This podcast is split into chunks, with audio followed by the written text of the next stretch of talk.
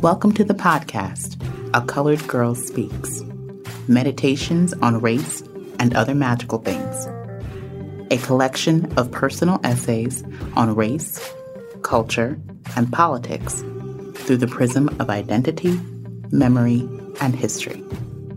An intimate and often painful commentary on race in America and the way forward. Essays are by Andrea Hunter and are narrated by Tiera Moore. So, at last, this colored girl speaks. Episode 1 When a Colored Girl Speaks. Even now, it is a dangerous thing when a colored girl speaks. To speak is the most powerful way to reclaim that part of oneself that is dispossessed and to rewrite the stories given you that were not your own.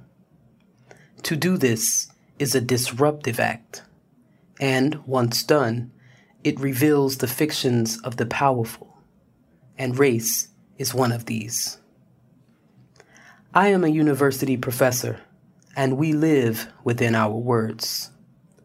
But as I entered the middle of my career, I became acutely aware of the toll of my accumulated racial silences, those imposed and taken on in defense of my name. All those words, unsaid, welled up, pricking my throat like the soft bones of fried fish too quickly eaten. I could no longer breathe, and a near hypertensive crisis reminded me whose daughter I was. I came into this world in the segregated American South, taking its feared last deep breath. I was born at McClendon Hospital, a Negro hospital on the west side of Atlanta, and delivered by a nurse, not by Dr. McCree, because he believed I would not come so soon. I was raised in a small Florida town around the way from what was once called the Negro Quarters not far from the swamps of the Everglades and the rich soil my granddaddy farmed. The small town world of my youth was populated by characters worthy of a Zora Neale Hurston novel farmers, deacons, teachers, number runners, and root ladies who were buoyed by the aspirational strivings of the Great Migration, though southward bound.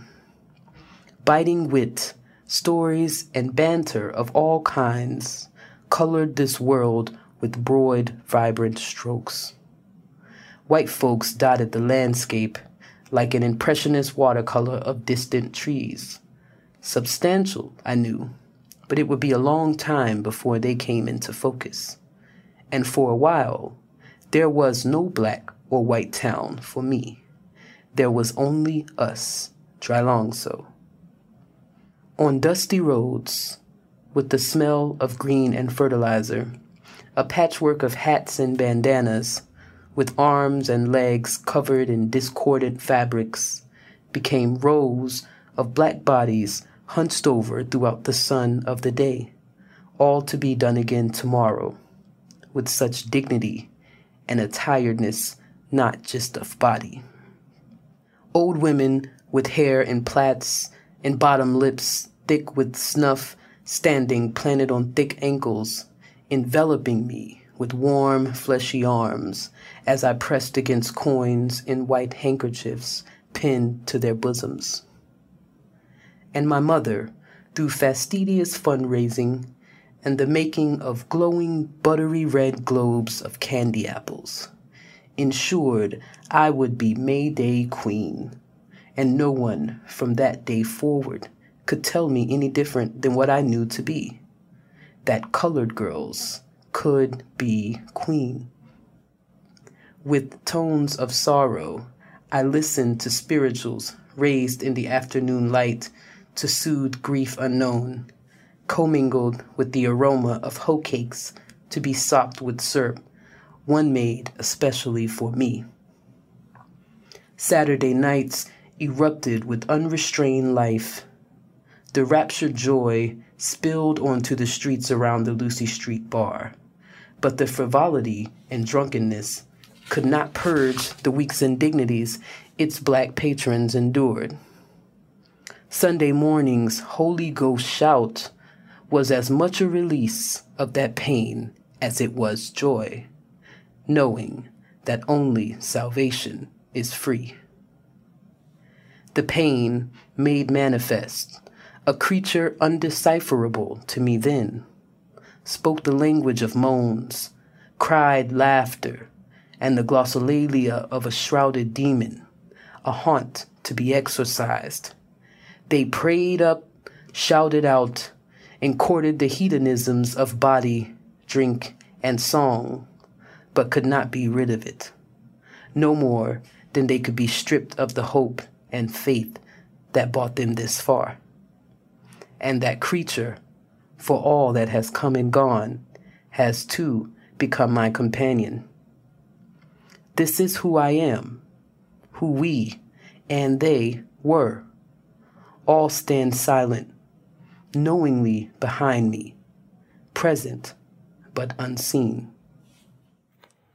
I'm glad salvation is free.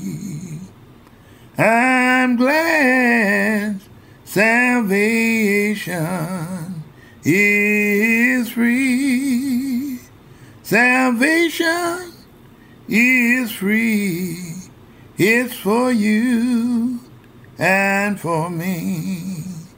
I'm glad salvation is Can't you see how they done, my Lord?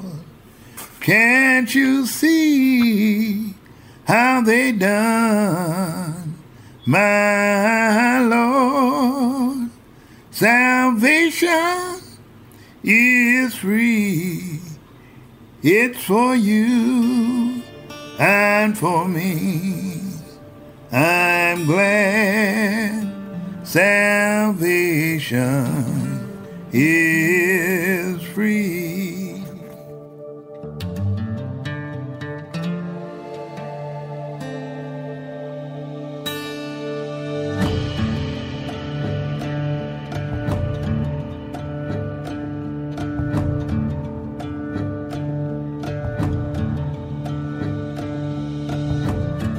This brings us to the end of this episode of A Colored Girl Speaks Meditations on Race and Other Magical Things. Your time, the listen, and your engagement are most appreciated.